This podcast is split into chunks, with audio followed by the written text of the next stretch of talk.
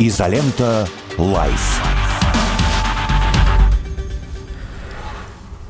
А, доброе утро, дорогие товарищи. 10 февраля у нас на дворе, суббота, 11.04. Изолента живьем начинает свое вещание. Сегодня коротенькое, всего час. На лучшем радио страны, радио «Спутник». Александр Цыпкин, Трофим Татаренков. Доброе утро. И все. И все. Доброе утро, да. Вот. Гла- и, главное, и все, да. И... Мне кажется, в нашей четверке э, обычно это субботний эфир это Трофим э, Дмитриевич Пучков, Петр Лидов и я. Мы с Трофимом, конечно, самые главные антагонисты, мне кажется, по основным. Во-первых, мы дольше всего знакомы среди всех, потому что мы знакомы с, с, с Трофимом да. никак непонятно какое-то количество времени. А с другой стороны, наши политические позиции чаще всего диаметрально противоположны, ну, за каким-то там редким исключением. И это создает необходимую интригу. То есть мы, с одной стороны, друзья, а с другой стороны, непримиримые э, оппоненты. Вот. Сегодня, сегодня вдвоем, поэтому у меня есть возможность загасить Трофима, наконец, уже, потому что это невозможно. Да ну здоровья, господи. Да все, что, все, что он доклад, докладывает в пространстве иногда, конечно, невозможно терпеть, не понимаешь, как ты с ним дружишь. Но, тем не менее, я считаю, кстати, вот если, если говорить серьезно, а, основной момент вот во, всей этой сложной нашей конструкции общественной, когда люди сохраняют дружеские отношения и надежные отношения, независимо там, от разности взглядов, и вот это нужно поддерживать. А я вот, Саш, простите, я перебью, я хотел как раз тебе вопрос этот задать. А, да. А, вот нам Елена Шепелева тут в Donation Alerts передает привет, доброе утро, привет из морозно-заснеженной Клязьмы, с Днем Домового, Иванова. Э, спасибо. Ой, что-то со звуком стало. Прости, прошу прощения. Трофим, я тебя не слышал. Или и не слышу сейчас. А, да, дорогие друзья, ну вот, извините, пожалуйста, Трофима не слышно по каким-то причинам. Вот, а, не знаю, что он именно хотел меня спросить. А, но раз уж я остался, остался в один, один в эфире, а, могу лишь сказать, что поделиться своими впечатлениями от интервью, которое я вчера посмотрел. Понятно, что его посмотрел не только я, вроде бы еще 150 миллионов человек или 160. И среди, помимо стандартных каких-то вещей, о которых все написали, мне понравилось, что Владимир ряде случаев говорил, я не знаю знаю. Ну, я не знаю. Угу не так много людей такого уровня, которые могут сказать, я не знаю по какому-то вопросу. Вот. Мне очень понравился один ответ, опять же, про, не так много на него обратили внимание, не такое большое внимание на него обратили, когда, я не помню, какой был конкретно вопрос, но почему, собственно, настолько были антироссийские настроения уже после окончания Холодной войны, а, и он сказал про избыточные, избыточные производственные мощности с точки зрения слишком много было специалистов, которые готовы были работать против Советского Союза, они в чем-то остались без работы, и э, стали дальше продолжать свою деятельность. Ведь на самом деле действительно очень многие внешнеполитические решения, они принимаются потому, что тот или иной какой-нибудь советник или сотрудник, не даже не самого высокого ранга, пришел, сказал, слушайте, у меня такая замечательная есть мысль, а давайте мы вот, вот Россия, это все равно нам всем угрожает, давайте мы вот это, вот это сделаем. Потом эта мысль где-то проросла, кому-то стало выгодно и так далее, так далее, так далее. И вот большое количество людей, оставшихся без дела после окончания Холодной войны, потому что противостояние США, Советского Советский Союз был мощнейшим. А в итоге привело к тому, что, как мне кажется, я выпускник университета международных отношений, мы чему-то там учились, мне кажется, на тот момент действительно переоценили какую-либо угрозу, исходящую от России. И мне кажется, стратегическая ошибка была вот в том, чтобы пытаться со всех сторон окружить нас странами НАТО. Никому мы тогда не угрожали. И была возможность, уникальная возможность интегрировать Россию том или ином формате в западный мир. И никогда бы здесь ничего бы не поменялось. Мне кажется, было бы уже это навсегда.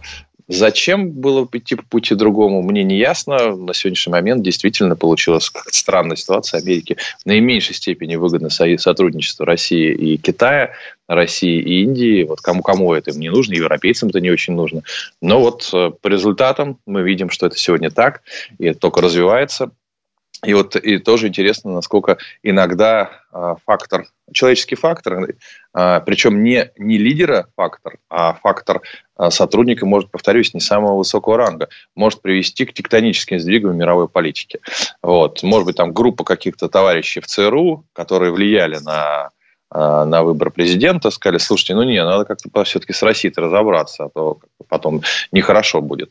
И вот раз, и вектор туда повернули. Ну вот имеем то, что имеем, к сожалению, сегодня. Вот это вот два момента, которые мне понравились, о которых просто чуть меньше говорили, чем угу. о, об остальных. Вот, ты вернулся, Трофим, да? Ты хотел мне что-то Да, спросить, я, я вернулся, у меня какие-то были технические накладки временного да. плана, не знаю, что происходит. Враги, наверное, пытаются как-то... А, ты знаешь, у меня это интервью осталось... Да, я вчера записал большое в пояснительной бригаде, большое раз да, вы знаете, а, слышно тебя, нет? Мне кажется, Трофим опять, враги. Да, вот Трофим опять враги его каким-то образом а, выключает ну, технологически. Ну ладно, я продолжу тогда свои комментарии какие-то по этому поводу а, выдавать. Я слышал не, неоднократно о том, что задача у нашего Карлсончика. Вообще, конечно, представляете, насколько, насколько у Бога есть чувство юмора э, и какой-то драйв чтобы в Россию прилетел на, в общем-то, на очень важные разговоры, возможно, переговоры человек с фамилией Карлсон. Вот насколько для российского менталитета а, Карлсон и вообще мультфильм, на котором мы все выросли, вот, насколько это э, говорящая фамилия. Вот. Интересно также, я почитал его биографию, я уверен, что радиослушатели тоже с этим ознакомились, а, то, что у него был папа глава, глава «Голоса Америки», вообще очень непростой а, по происхождению человек с намешанными кровями, если не ошибаюсь, немецкий, английский, швейцар, швейцарский, итальянский. А вот в одном человеке. Так вот, у папы был голос а, Америки, а я сделаю голос России. Вот.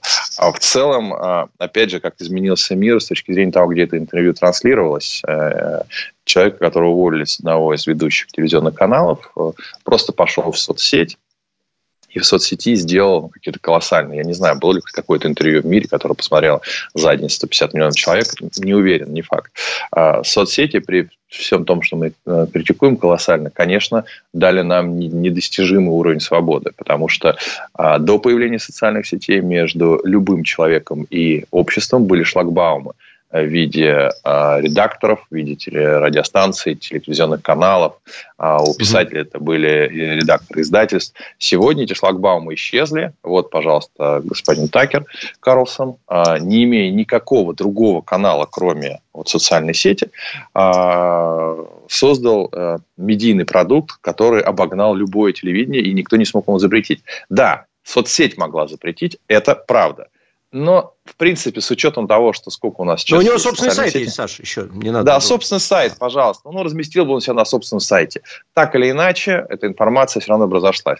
Соцсети создали помимо э, атмосферы хейта и всего остального абсолютно недостижимый уровень э, свободы на, на Земле. К чему это привело? Это другой вопрос. Стало проще организовывать революцию. Но это мы еще узнаем, проще. кстати. Да. Я тебе хочу один вопрос проще. задать. Я тебе Давай. перебью, если можно. Задам тебе один вопрос. Мы тут вроде побороли технические проблемы. Враги не дремлют, пытаются нас всячески не давать нам говорить. Но ничего, мы справимся. Смотри, вот с точки зрения пиара. Ты человек, который в публичном пространстве первым, наверное, в России запустил тему с отсутствием, что в России отсутствуют э, э, репутационные какие-то риски. Ну, не риски, скорее, да, а репутация как ценз. А сейчас а... мы видим, что это меняется. Ну, во всяком Давай случае, сейчас... вот с начала я слова. Пояс... Угу. Э, да, Трофим, чтобы не было неправильное цитирование, да, поясню, да, да. Я, Расскажи. Я говорил, я говорил о том, что в отличие от западного рынка, это было, кстати, все-таки, я говорил всегда, это еще до начала СВО, что в, в отличие от западного, СВО, да, да, в отличие от западного рынка, где репутация влияет на потребительское поведение, у нас она влияла очень относительно. То есть, условно говоря, компания могла как-то там, условно говоря, накосорезить где-то и вызвать большое возмущение в сетях, но на потребление товаров этой компании это никак не отражалось. А конкретный медийный человек мог нарушить некие морально-нравственные нормы, но люди продолжали смотреть кино с ним, а, люди продолжали а, ходить в театр на спектакли с ним, даже если он совершил какие-то действия, там, не знаю, там, поступил некрасиво с женой или еще, там, еще uh-huh, что-то. Uh-huh, а у нас это не отражалось на конкретном потреблении. У нас была репутация отдельно, а э, действия э, людей, связанные с тратой денег, отдельно. Вот. Именно Сейчас, страты кстати, денег. Да, э, ну вообще с потреблением, с потреблением. Сейчас это вот, стало ну, окей, несколько, несколько, поэтому у нас культура отмены не очень сильно приживалась. А сейчас эта ситуация изменилась. Это изменилось, это правда. Я не знаю насчет компаний, сложно сказать, но конкретно по людям, да. А у нас культура отмены стала внедряться в не самом ее лучшем, да, культура отмены не очень хорошо, в не самых лучших проявлениях, но и появилась какая-то вот ответственность за свои шаги, но, безусловно, да, это меняется. Мне скорее это не нравится, потому что культура отмены всегда приводит к беззаконию и травле, в силу того, что отменяют людей уже не имея, без какого-либо доказательства их вины. Вот, потому что культура отмены сначала начинает, начинается с того, что отменяют как бы за дело, вот он, вот доказательство, вот он нарушил правила, правила нашего общества, давайте его отменим. А потом это все всегда приходит к ситуации. А я слышал где-то, что Иван Федорович, он нарушил морально-нравственные нормы, давайте ну, его отменим. Да, Саш, но я чуть даже не про это, я не к этому говорил, хотя это тоже Давай. хорошая тема, мы сегодня ее обязательно зацепим. Я говорил чуть про другое. А, mm. Смотри, выходит человек в публичное пространство, такой как Такер Карлсон, и говорит, я буду делать то, что вы не хотите, чтобы я делал. Да, неважно mm-hmm. что. Ну, в данной ситуации это интервью с Владимиром Владимировичем Путиным, который является, как мы теперь понимаем, во многом отмененным человеком в США. То есть, про него mm-hmm. простые люди получить информацию не могут могут никак, никак. Некоторые сайты заблокированы, на некоторые они просто не могут пойти. Там, ну, условный Кремлин.ру для американца, ну, ты же понимаешь, это, это вообще... Они даже Он не заблокирован знают там, да? существования. Mm-hmm. А я не знаю, заблокирован или нет, там его даже блокировать, я думаю, не надо, никто туда я не пойдет. Не знаю. Вот. Ну, да, и тут, значит, получается ситуация. Он таки едет, его предупреждают, что там могут быть санкции, еще что-то, угрожают, может быть, даже. Он едет, берет это интервью, выкладывает его. А дальше начинается то, что вот от чего у меня, как у медийного человека, волосы дыбом стоят.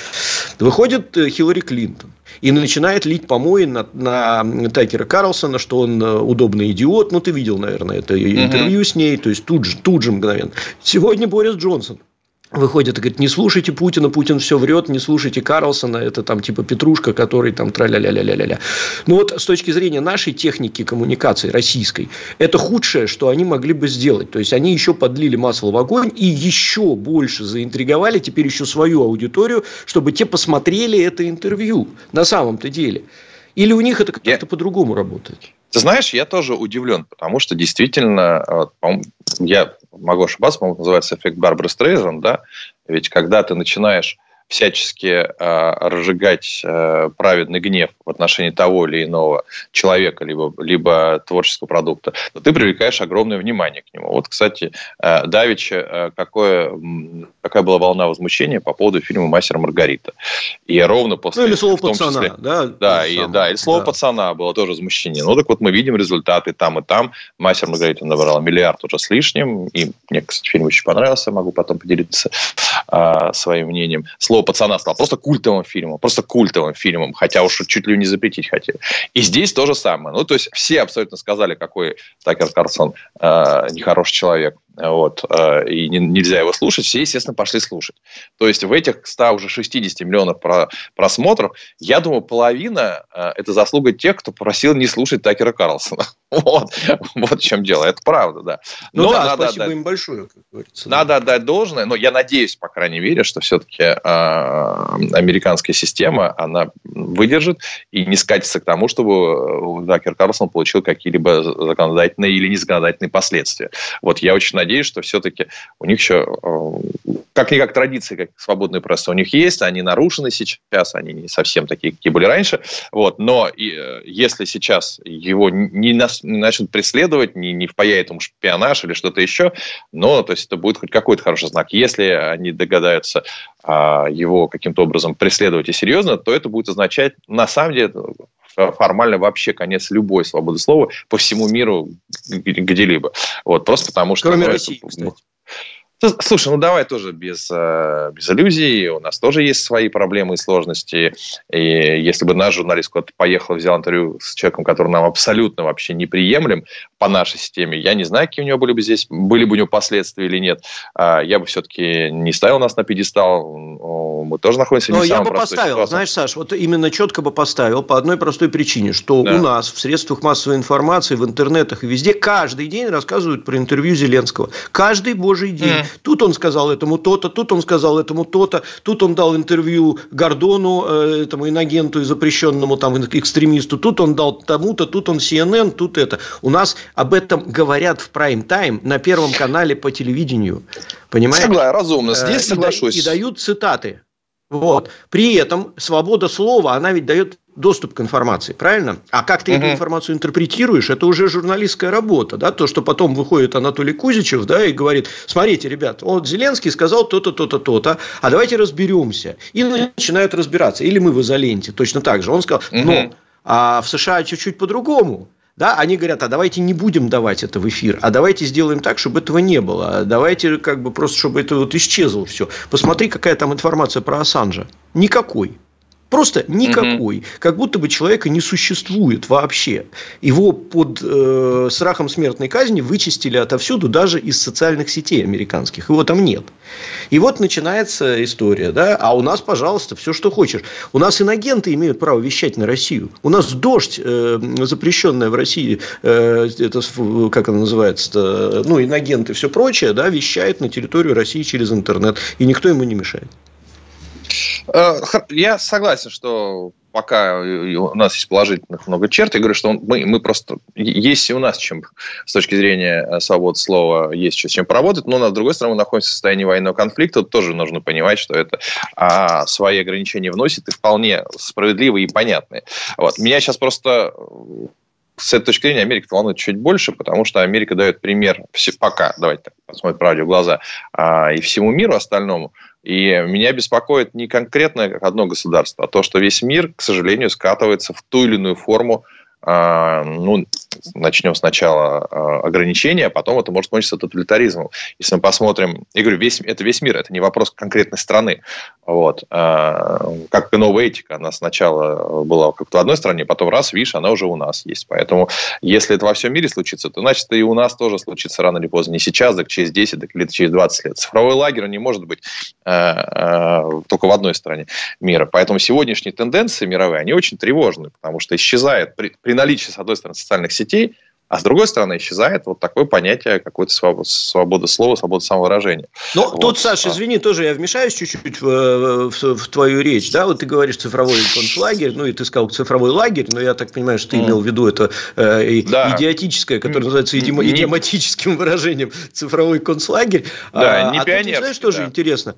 Начинаем, да, начинаем разбираться. Ну, понятно, откуда пришло вот эта аналогия с цифровым концлагерем, там, со всеми пирогами. Э, просто интернет ведь, он до поры до времени, да и сейчас во многом, это была зона вне закона.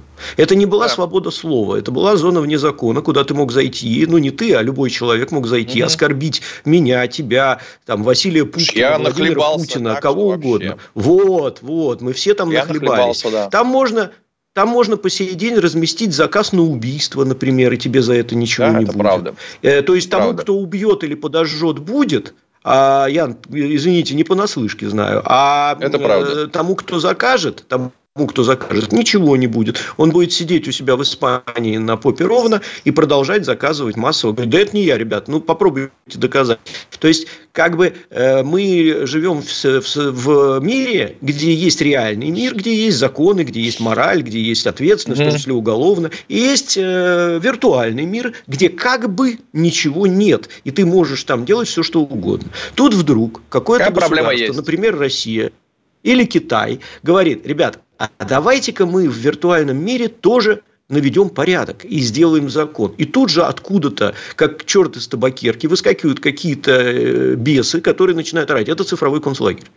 Я говорю, алло, ребят, здрасте, какой цифровой концлагерь? Это всего лишь попытка весь мир уравнять по закону, в том числе и виртуальный, чтобы ты нес ответственность за каждое свое содеянное преступление – ну, смотри, это же всегда вопрос Всего э, степени, степени и крайности. Я тоже в свое время э, активно выступал за то, чтобы а, угрозы в интернете или, в, или а, агрессивные какие-то высказывания в интернете, они приравнивались к таким же сделанным в офлайне, потому что это действительно становится просто для многих невыносимым.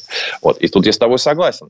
Весь вопрос, когда правовой правовое, попытка создать правовое государство внутри сети а, перерастет именно в цифровой концлагерь, когда то, что описано в, в основном в фильмах про будущее, с социальным кодом, когда а, люди тебе выставляют оценки, если они доставят слишком много деструктивных... Да, социаль, э, извините, социальным рейтингом, да, то ты потом не можешь купить себе билет на самолет. Тут всегда вопрос степени. степени. Какое-то регулирование в интернете, безусловно, нужно, если, если это возможно. Если мы про, про Darknet мы вообще молчим, что там происходит.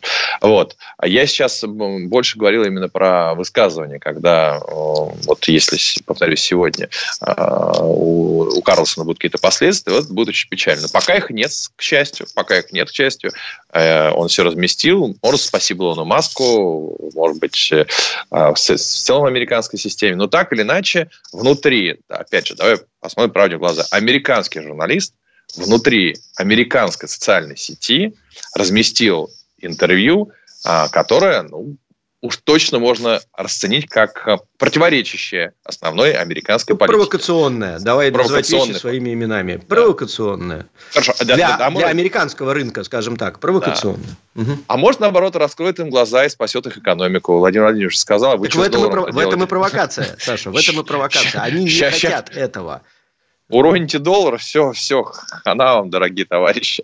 Ну вот, тем не а менее, вы его, да, вы его роняете всеми силами, да. Это произошло, и это хорошо. Это, это хорошо для стабилизации мира в целом, потому что обратная э, система обратной информации, она вообще важна. Действительно, наверное, ряд американских избирателей должны понять, что э, внешняя политика Америки в том числе начинает вредить им. Вот хотя бы по понятным причинам с долларом. Ну вот еще там будет еще несколько конфликтов, но доллар потеряет свое значение. Тогда в американской экономике начнутся большие проблемы. В конце концов, задача американского президента защищать интересы Америки. Кстати, любой ценой, по сути дела. И, но в данном случае, мне кажется, что просто он, э, в случае с Россией, последовательная политика не защиты интересов, а ухудшение американской ситуации за счет, в том числе, абсолютно ненужных конфликтов с Россией. Ну да, да, я с тобой согласен. Но смотри, вот тут еще же интересно, у нас еще две с половиной минуты до новостей. Давай. Э, можно же обыгрывать эту ситуацию по-разному. Мы видели отлично, как э, некто Цукерберг, э, один из богатейших э, инфобизнесменов мира, э, говорил в прямом эфире, кстати, я смотрел это дело, когда он говорил, ребята, да я в жизни костюм никогда не надену, да я никогда, я самостоятельный человек, у которого огромная империя. Два месяца прошло после этого его выступление, когда он как заяц в костюме, поджав хвост, сидел в Сенате США, и его там во все удобные места э, употребляли сенаторы. И после этого он сделал все, что они сказали, просто все. То есть в Фейсбуке, э, запрещенном у нас, признанном экстремистским, как вся мета, э, было сделано то, что захотели американские управленцы. Мы видели, что они сделали с Павлом Дуровым да, в свое время, когда он захотел запустить свою более-менее независимую сетку под названием ТОН, Telegram Open Network. Они просто его не пропустили никуда, вообще не дали, не позволили. Вот свобода. А, возникает вопрос. Вот завтра они вызовут Илона Батьковича Маска к себе на ковер, а они это могут сделать в легкую. Могут. И могут, поговорят. Да. И поговорят с ним без падежей при закрытых дверях. И он закроет последний э, лучик надежды для э, информации под названием Х. Ну, то, что раньше называлось Твиттер, mm. кстати, тоже запрещенное, почему-то запрещенное по сей день в России. Я не понимаю, почему. Это единственная сеть, где нас принимают более-менее. Вот. Угу. И что? Минута у нас. Посмотри. И что? И все. Смотри, во-первых, я думаю, что это не случится в силу того, что пока в Америке есть вот эта стабильная система э, демократов и республиканцев, и э, они пытаются каким-то образом найти оптимальное решение для Америки, я, э, это может не произойти. Если это произойдет, это может привести в итоге к очень тяжелым последствиям. Америка, как, я не помню, по Левин написал, стала неким формой Советского Союза. Советский Союз э, э, рухнул в том числе потому, что не было систем, иммунной системы, не было обратной связи. Вообще, что в реальности происходит. Вот вот Америка может наступить на те же грабли, будут интересны, если она... Просто Советский Союз перед тем, как ушел в небытие, покусал Америку, и Америка становится Советским Союзом, знаешь, зомби такой. Хорошая, хорошая аналогия, да-да-да. И тащит, знаешь, как в американских боевиках. Да-да-да. Тащит в пропасть. Тащит в пропасть, да. Из последних сил. Саш, прерву тебя, мы уходим да, на новости, давай. продолжим, продолжим сейчас в Рутюбе, пока идут новости, и потом вернемся через несколько минут угу. на радио.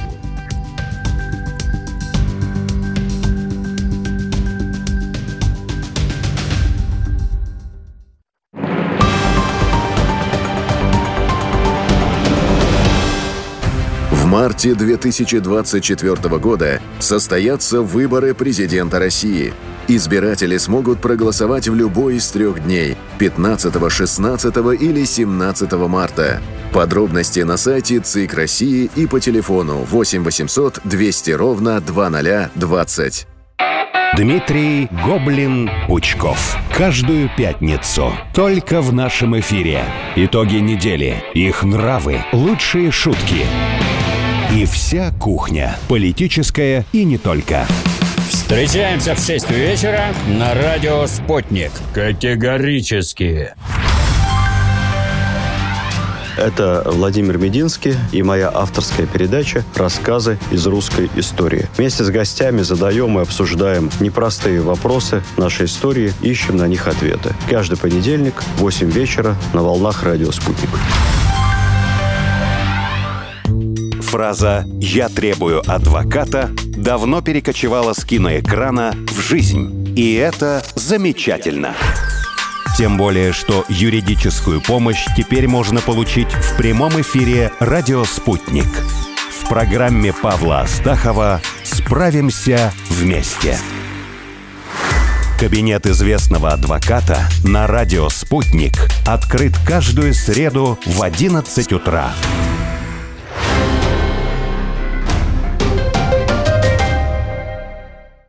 Телефон рекламной службы «Радио Спутник». Плюс семь четыре девять пять девятьсот пятьдесят шесть ноль шесть пять. Радио «Спутник». Новости. В студии Ольга Дубровина. Здравствуйте. Президент России Владимира Путина в нынешнем году ждут с визитом в Китае. Об этом сообщил РИА Новости посол КНР в России Джан Ханьхуэй.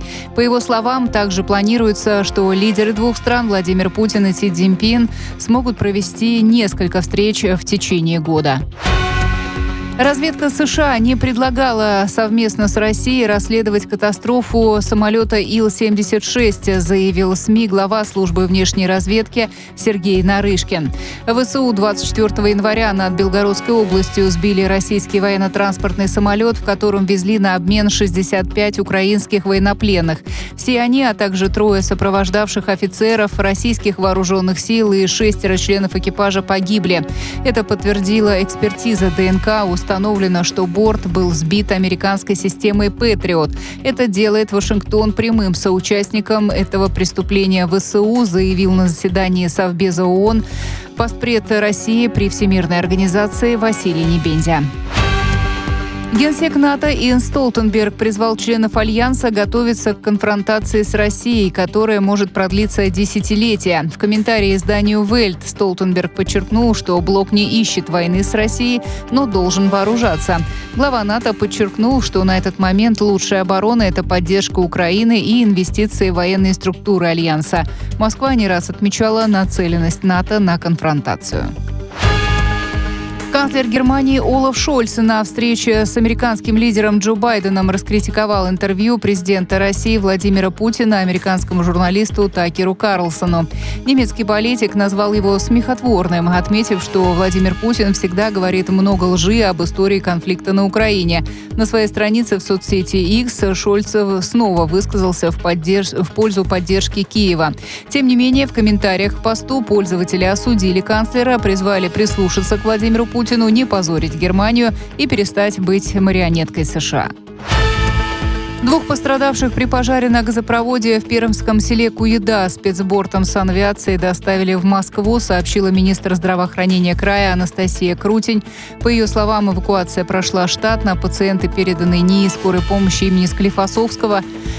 Пожар э, в Пермском селе вспыхнул в четверг вечером на внутрипромысловом газопроводе. С него огонь перекинулся на соседние строения. Пострадали 8 человек. Это все на данную минуту. Как будут развиваться события дальше, разберемся вместе на радио «Спутник».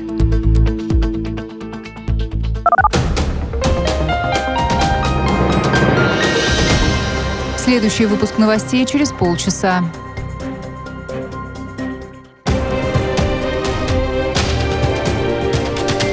Радио «Спутник». Разберемся. Москва, 91,2. Санкт-Петербург, 91,5 FM. Изолента «Live». А, да, доброе мне... утро, дорогие товарищи. Снова доброе утро. Александр Цыпкин, Трофим Татаренков «Изолента живьем» на лучшем радио страны «Радио Спутник». Мы тут э, за эфиром в нашем Рутюбе говорили, отвечали на вопрос по «Мастеру и Маргарите». Александр да. э, широко так э, расширил понимание, я думаю, многих э, того, что было снято и то, что вышло сейчас на экраны. Кстати, я во многом даже поменял чуть-чуть свое отношение к некоторым эпизодам. Я фильм не смотрел. Кто хочет, посмотрите потом пересмотрите в Рутубе этот кусочек, пока шли новости на радио. Достаточно интересно э, получилось, да. на, мой, на мой взгляд. Мы если... можем это вырезать и вообще отдельно выставить. Я угу. буду рад, да, если вы, уважаемые радиослушатели, это в Рутубе посмотрят, мое отношение к фильму. А мы вырежем тогда считаю. эти 4 да. минуты, да, эти 4 минуты вырежем. И про, и про выбор между дьяволом и, или, и что, худшим да. дьяволом, и, и по потерю в пути к Богу, и про то, что фильм прекрасный, э, именно самостоятельный продукт, который по-другому раскрыл Роман Булгаков, mm-hmm. и слава богу, что это им получилось. Ну, смотри, так, давай очень... мы тогда сейчас, э, чтобы, да, чтобы людей уже не вводить в состояние mm-hmm. когнитивного диссонанса, когда здесь слышал, здесь не слышал, тут рыбу заворачивали, мы продолжим mm-hmm. отвечать на вопросы, а кто захочет, тот давай. посмотрит. Ну, плюс, я говорю, мы вырежем, тогда отдельно положим.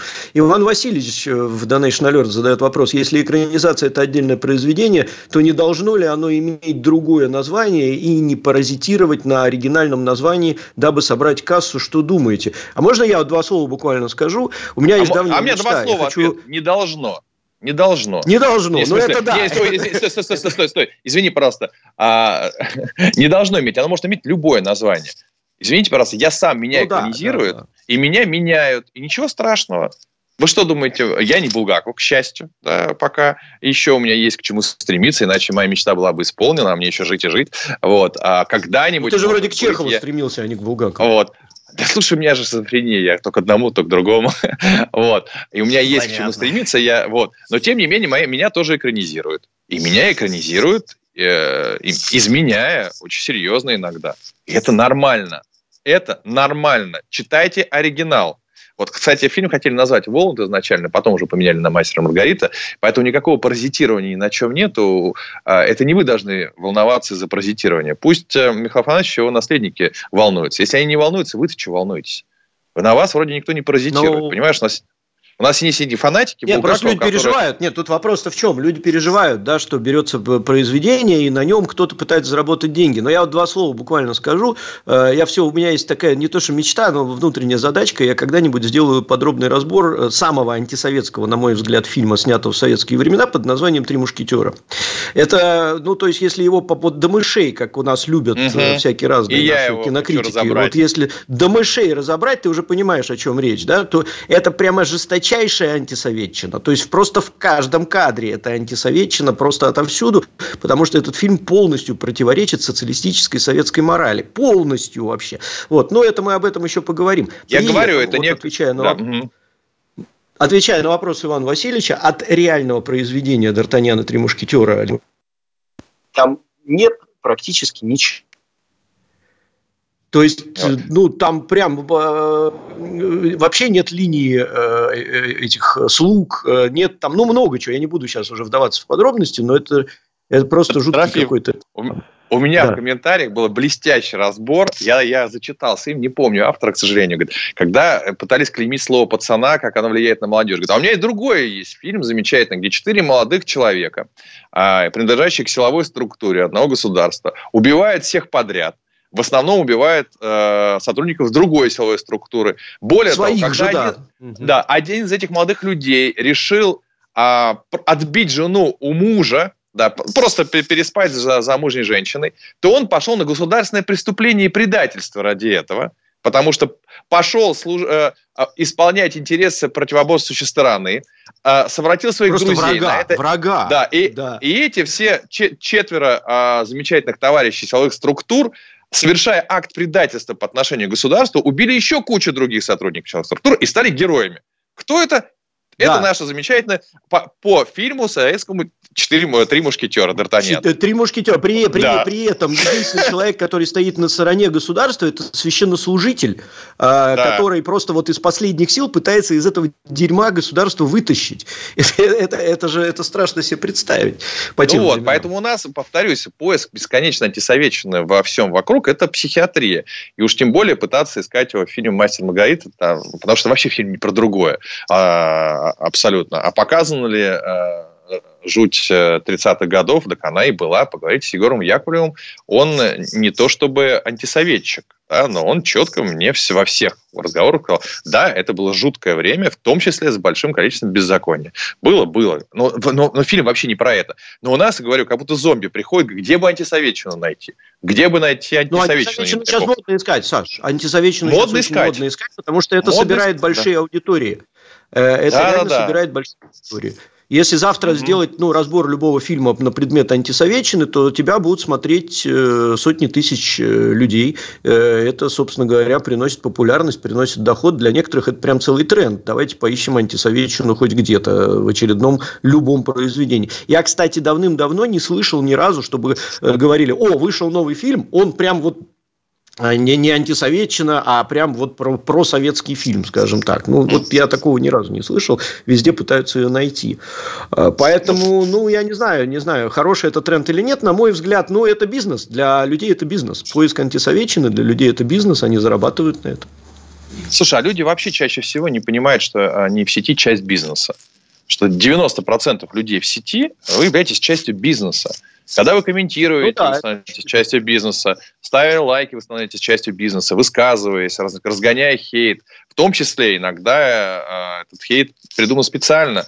Против какого-то э, фильма организуется компания, все ее радостно поддерживают, и фильм э, становится еще более интересным, еще более интересным. 90% людей в сети не понимают, что они всего лишь часть экосистемы.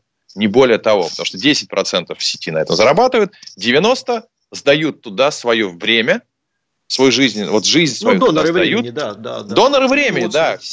Все, кто сидят в сети и, и читают чужие посты, и как они не являются сами теми, кто зарабатывает на этом, они доноры времени это время продается. Ну, вот антисоветизм сегодня это вообще действительно классно. Тренд завтра напишу большой антисоветский...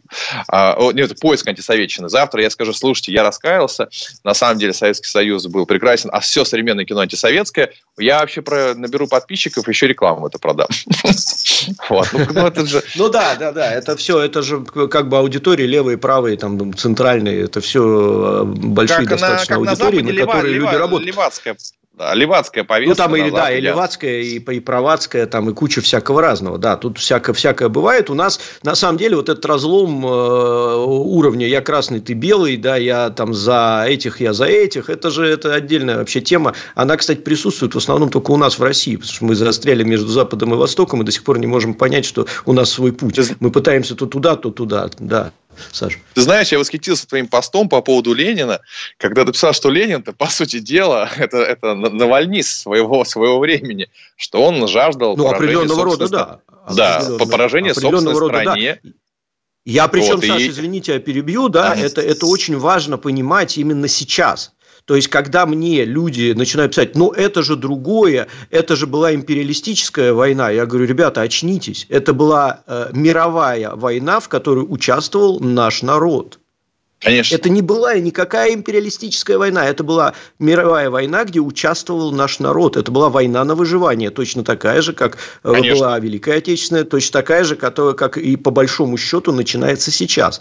Это война на выживание, где есть одна часть мира и есть другая часть мира. И если не ты, то тебя. И тут появляется Ленин, человек, да, который начинает говорить, я, я желаю поражения нашей э, стране и нашим войскам и нашей власти. Ну вот, пожалуйста он ничем не отличается от сегодняшних людей, которых э, мы э, вполне обоснованно критикуем за то, что они желают поражения нашей армии. Они ничем не отличаются от Ленина. Вот давайте так, как это, это не смешно. В данной, в данной ситуации, да. В данной ситуации, да. Там в дальше, были, ситуации, да. э, дальше были дело. события, после которых Владимира Ильича можно признать абсолютным гением, да, это, это абсолютно точно, потому что после февральской революции никто бы не собрал страну, кроме Ленина. И это сейчас это уже очевидно. У, кстати, Коля Ставь Николая Старикова про это прям есть целая книга, э, где он описывает, что могло бы быть, ну, условно говоря, mm-hmm. если бы этого не произошло, если бы Ленин не взял все в свои руки, но просто у каждого человека же есть разные стадии э, осознания того или иного.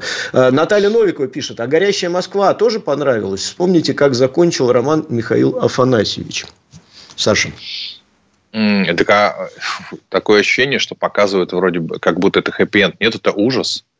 Это ужас, что, э, что одно зло привело к еще большему злу. А почему вы воспринимаете горящую Москву как что-то хорошее? Это кошмар. Стоит дьявол, и его руками вот это все происходит. Ведь это же его руками все произошло. Это вот э, причинно-следственная связь. Поджог квартиры, дальше взрывается газопровод, и стоит дьявол над этим, над всем. Э, так это просто, это просто не хэппи-энд. Просто у Михаила Афанасьевича хэппи-энд, который, может быть, не совсем соответствует реальности в жизненной. А здесь не хэппи-энд. И показано, что дьявол, который пришел в Москву, которого Михаил Афанасьевич симпатичный, повторюсь, у Михаила Афанасьевича получилось так, что дьявол самый вообще симпатичный персонаж. Все москвичи показаны. Ну, не симпатичный, а обаятельный. Да, обаятельный. А все москвичи остальные, все же моральные уроды. Ну, все. Посмотри, там нет ни одного положительного персонажа. В фильме есть один положительный персонаж. Это а, нянечка в, в дурдоме, которая передает эту а, рукопись она, она положительный персонаж, она спасает его хоть как-то. Вот. У Михаила Афанасьевича, вот я пытался там найти хоть кого-то положительного, нет. Мастер Маргарита, ну, мы начинаем, Маргариту, естественно, тут же разбирает тоже, ну, вообще-то ушла от мужа, туда-сюда, но это так спорный персонаж для кого-то. Вот. Ну, и мастер, а, который действительно немножко блаженный, да, в чем-то. Вот он единственный. А все остальные-то, они же наказывают за дело, они же всех москвичей наказывают за дело, только здесь это доведено, в этом фильме доведено до абсолюта. А дальше они это все еще и сжигают. Это вопрос, когда ты с дьяволом начинаешь работать, вот этим всем кончается. А у нас он какой-то очень симпатичный везде был, да, ведь нам же, как, я повторюсь, как нам нравился Коровьев в исполнении Абдулова. Очаровательный персонаж. А здесь он другой, здесь скорее он похож на, а, господи, на забыл, как голливудского персонажа зовут, на Джокера. Очень похож на Джокера, угу, со странным угу, смехом. Угу. Повторюсь, а, повторюсь, Азазелла, мерзейший персонаж, а там Филипенко, очаровательный Филипенко, это разные абсолютно персонажи. И здесь «Горящая Москва» как символ не хэппи-энда, символ того, что происходит, когда ты ну, понятно, выбираешь понятно. дьявола. Поэтому почему? Ну, и опять почему же, это... вот этот извечный вопрос: должна, должен ли быть фильм строго по книге? Ну, конечно же, нет. Да. Конечно нет. же, нет. Фильм это фильм, это отдельное произведение. И примеров миллион мы можем э, Конечно. в жизни взять. Очень редко фильм бывает по книге. Очень редко. И это зачастую плохо получается. То есть, когда э, фильм пытается пере... показать, визуализировать книгу, получается плохо, потому что когда ты читаешь книгу, у тебя другие визуализации. У тебя Конечно. просто вот ты, ты смотришь фильм, думаешь, блин, а я же не так представлял все это, а ерунда какая-то получилась. А когда это отдельное произведение, ты смотришь. Я, кстати, еще раз подчеркну, я не смотрел «Мастера и Маргариту», посмотрю, наверное, сейчас перечитаю само произведение, потому что давно читал. Мне кстати. очень понравилось, как э, Клим, Клим Саныч Жуков э, сказал на эту тему. Э, я, кстати, во многом согласен. Это, в принципе, касается литературы тех времен, булгаковских времен, что когда это, популяр... когда это произведение стало популярно, а популярно оно стало в конце 80-х, ни один человек, из которого, который это произведение читал, не понимал, ради чего оно написано. Потому что сменилось уже поколение, и люди вообще не знали, про что был, говорил Булгаков. То есть, говорит, мы вообще не понимаем, к чему оно написано. Мы придумываем свои смыслы. У Булгакова они другие, категорические. Э, и надо расшифровывать то, что он имел в виду. Потому что там очень много сатиры на э, тогдашний литературный мир, на тогдашний Конечно. Бамонт, Богему там, и прочее, прочее. Мы этого не понимаем и понять не сможем, потому что мы живем э, в другом времени. Так что тут тоже надо аккуратненько. Я там типа понял Булгакова. Никто из нас не понял Булгакова, потому что мы не жили в то время. Это меня тоже изумляет эти знатоки Булгакова, который он писал о другом. Вы что с ним общались, у вас был спиритический сеанс, он к вам пришел, сказал, «Э, Федор Иванович, вы, кстати, напишите пост в сети, я вам сейчас продиктую, о чем я писал роман. Но это не так же было, поэтому откуда мы знаем, о чем он писал? Но важный момент, у меня большие претензии к, к фильму, знаешь, какие? Из-за этого mm. фильма поднялись продажи романа «Мастер Маргарита». И роман «Мастер Маргарита» в, в буквоеде сдвинул меня с первого места в продажах, понимаешь? Вот Ха. это, вот, так, вот это недопустимо. дожил, Булгаков вот это недопустимо. Какой-то Булгаков. Сдвин... Меня сдвинул с первого места. Моя... С первого места по продажам. Был нормально, Саш, занимал первое еще... место. Хочу зацепить еще одну тему, которая на этой неделе у нас тут, э, ну, не скажу, что рванула, но так она э, э, чуть-чуть зазвучала. А, по концертам Кристины Арбакайте. Ну, Кристина Арбакайте просто как пример, да, она, я так понимаю, гражданка США э, на данный момент, я, если не, мне не, не изменяет память. Но она вот, же при этом гражданка не, России. Не, не суть. Начали, от, начали отменять ее концерты в разных регионах, э, целая серия отмен концертов. И, собственно говоря, возник вопрос. Э, ну, а причем говорят так, она не высказывалась по СВО, она ничего не говорила, но она и не высказывалась за. И при этом она живет не в России, а зарабатывает в России. России. И это людей дико бесит некоторых, и они говорят, что как же так, вот, давайте ее отменять. Твое отношение вот к, таким, к такому подходу мне очень интересно. Мы не раз уже о потенциальных отменах и прочих всяких разных вещах. А что ты думаешь об этом? Слушай, мое, ну, я не знаю деталей, мое отношение к отмене концерта человека, который не совершил никакое преступление или даже не высказался в том ключе, который сегодня считается неприемлемым, строго отрицательное. Потому что дальше начнут отменять вообще всех. А, я поэтому не очень понял, почему Кристина Арбака это отменили. А мне кажется, зритель может решить, хочет он идти или не хочет либо должна быть законодательная какая-то причина, э, по которой этот концерт отменен. Во всех остальных случаях это, мне кажется, начинает работать такая самоцензура на местах. А, а дай бог, а не дай бог, что случится. Давайте на всякий случай. И так дальше мы вообще останемся без концертов в силу того, что, я повторюсь, я не знаю деталей, вот. Но, насколько я слышал, Кристина Арбакайте ничего не говорила антироссийского. Тот факт, что она живет в другой стране, по-моему, у нас это не запрещено законом. Живет она. Она что, э, делает donations на ВСУ? Нет. Вот она, может, не знаю, у нее там какие-то медицинские есть причины. Вот. Соответственно, я считаю, что это... Да какие угодно, очень... на самом деле. Какие, какие угодно. угодно. Какие угодно. Хорошо. А если бы она жила не в Америке, а если бы если бы она жила в дружественном, э, нам, не знаю, там, в, в нейтральном Дубае. В Беларуси. Да, в дружественном КНДР. Вот жила бы Кристина Арбакайте в КНДР.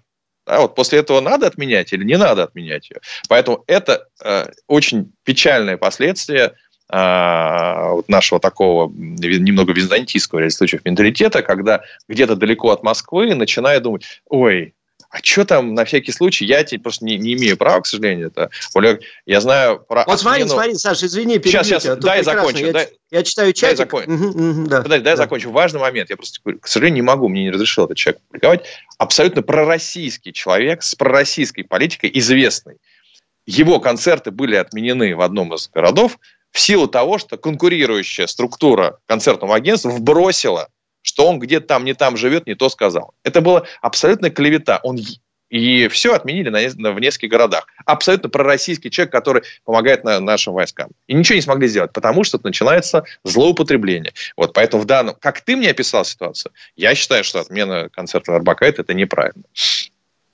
Ну да, вот тут смотри, Ежик пишет у нас в чате. Опять усеченная непроработанная информация. Э, это непрофессионально, Трофим. Вы видели фото Кристины в обнимку со всеми иногентами? Ну, со всеми иногентами я не думаю, что Кристина там могла обняться. Вот, но я не, не вижу большого криминала в том, что кто-то обнимается с иногентами, э, особенно если это, например, ее родственники. Э, ну, да. просто вот как пример, да, потому что ее прямой родственник, муж ее матери, является иногентом агентом э, Максим Галкин, собственно говоря. И Простите, что, а вы... А, и как? Она что, должна его проклясть и выбросить из окна? Или что она должна с ним сделать? Я этого не понимаю. Это родственные отношения, это совершенно вообще трогать нельзя, на мой взгляд. Ты знаешь, вот эта тенденция построить неправовое государство, а, вы хотите, чтобы все было вот, как а, вот вам не нравится что-то в США, в США культура отмены, не нравятся их э, остальные преследования по каким-то идеологическим соображениям.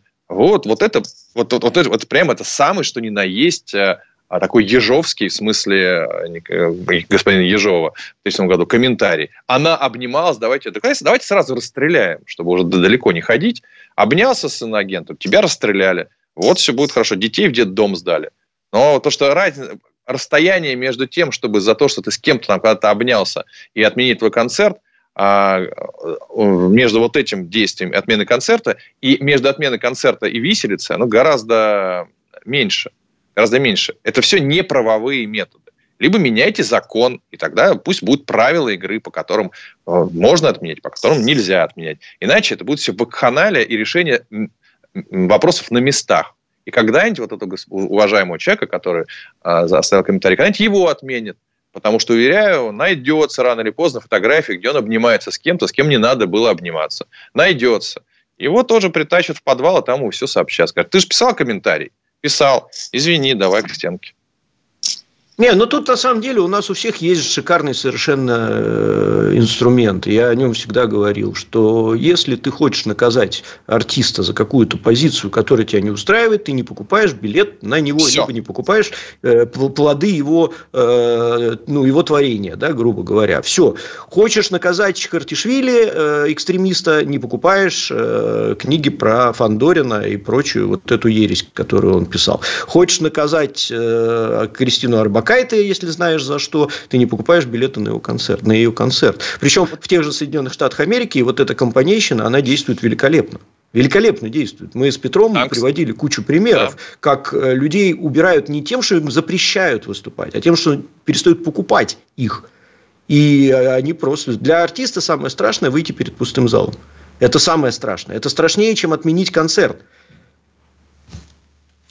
Ты знаешь, мне, кстати, было интересно, если провели такой бы эксперимент, взяли какого-то из авторов, я не знаю, есть у нас хоть какой-то, я, честно говоря, не настолько погружен, если хоть какой-то автор, который реально донатил в ВСУ, донать ВСУ, разумеется, является действием там, неприемлемым. Ну, есть такие авторы, да, да есть вот, такие да, авторы, стой. они признавались вот, Вовану и Лексусу, вот, вот тот же Быков, например, инагент.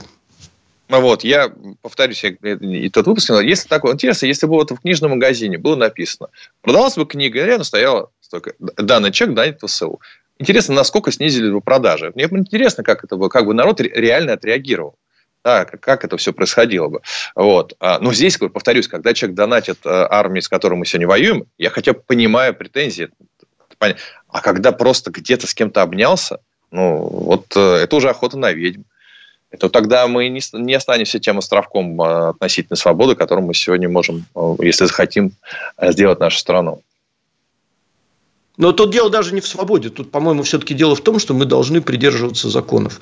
То есть, законов, либо мы должны да. их менять, а мы, либо мы должны их менять в связи с тем, что меняется вектор определенный, ну вот как сейчас идет обсуждение, про которое я миллион раз уже говорил, что раньше, э, условно говоря, поджог двери это было хулиганство 15 суток и штраф, теперь поджог двери это покушение Терроризм. на убийство, э, потому что, да, потому что подтекст другой.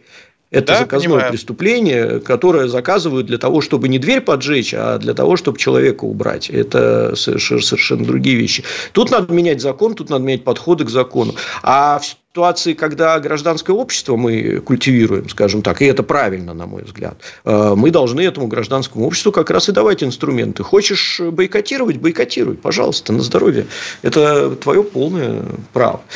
Вот. Так что мне кажется, что мы все-таки мы дойдем до того, что мы выкристаллизуем гражданское общество, которое будет э, влиять на те или иные процессы именно законным путем каких-то, ну, можно назвать это флешмобов, но это неправильно на самом деле, а именно каких-то компаний, которые, ну, хочешь наказать писателя, переставай покупать его книги. Вот и все. Согласен. Так что да. Ну правда. что, будем заканчивать постепенно. Саш, спасибо тебе огромное. Сегодня был интересный разговор, который многих, э, многих возбудил у нас в чате в Рутубе. Э, спасибо за реакцию. Интересно, что люди чужое мнение слушают не всегда, и когда слышат его, не всегда внимательно его слушают. Вот. Например, приписали мне, что я ссылаюсь на Егора Яковлева, хотя я ни слова сегодня про Егора Яковлева не я... сказал. Ну, вероятно, так. Я ссылаюсь да, на Егора сказал. Яковлева, да. Я да, ссылаюсь да, да, на да, Так что очень, очень, очень интересно смотреть. Спасибо. Изолента живьем завершает свое да. субботнее вещание. Завтра изолента выйдет в Рутубе без радио. Будет Тигран Киасаян, Анатолий Кузичев и Петр Лидов. Меня завтра не будет. Мы снимаем культурный шок. Очередные э, три эпизода. Э, Саш, спасибо тебе большое. Спасибо. Ну и, собственно говоря, да, подписывайтесь на нас везде во всех сетях. Пояснительная бригада э, в э, Телеграме и, и канал Цыпкин в Телеграме. Спасибо всем, хорошей субботы. Изолента Live.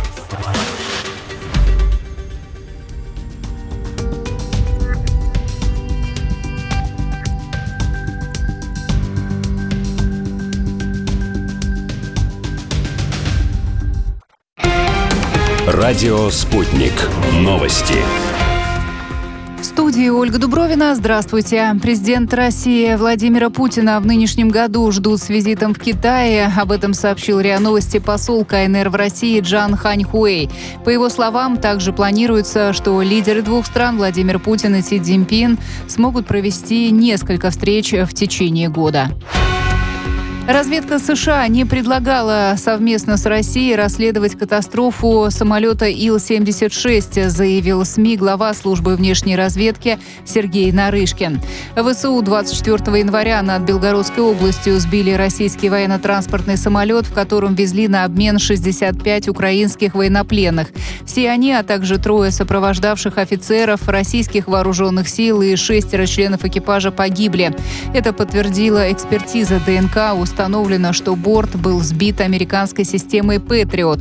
Это делает Вашингтон прямым соучастником этого преступления ВСУ, заявил на заседании Совбеза ООН постпред России при Всемирной организации Василий Небензя.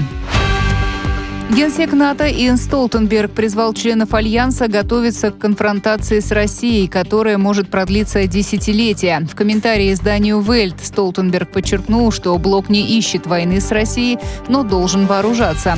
Глава НАТО подчеркнул, что на этот момент лучшая оборона – это поддержка Украины и инвестиции в военные структуры Альянса. Москва не раз отмечала нацеленность НАТО на конфронтацию.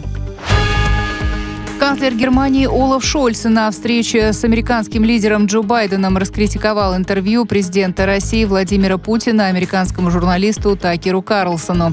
Немецкий политик назвал его смехотворным, отметив, что Владимир Путин всегда говорит много лжи об истории конфликта на Украине.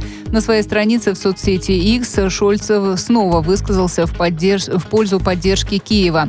Тем не менее, в комментариях к посту пользователи осудили канцлера, призвали прислушаться к Владимиру Путину Путину не позорить Германию и перестать быть марионеткой США. Двух пострадавших при пожаре на газопроводе в Пермском селе Куеда спецбортом санавиации доставили в Москву, сообщила министр здравоохранения края Анастасия Крутень. По ее словам, эвакуация прошла штатно, пациенты переданы НИИ скорой помощи имени Склифосовского. Пожар э, в Пермском селе вспыхнул в четверг вечером на внутрипромысловом газопроводе. С него огонь перекинулся на соседние строения. Пострадали 8 человек. Это все на данную минуту. Как будут развиваться события дальше, разберемся вместе на радио «Спутник».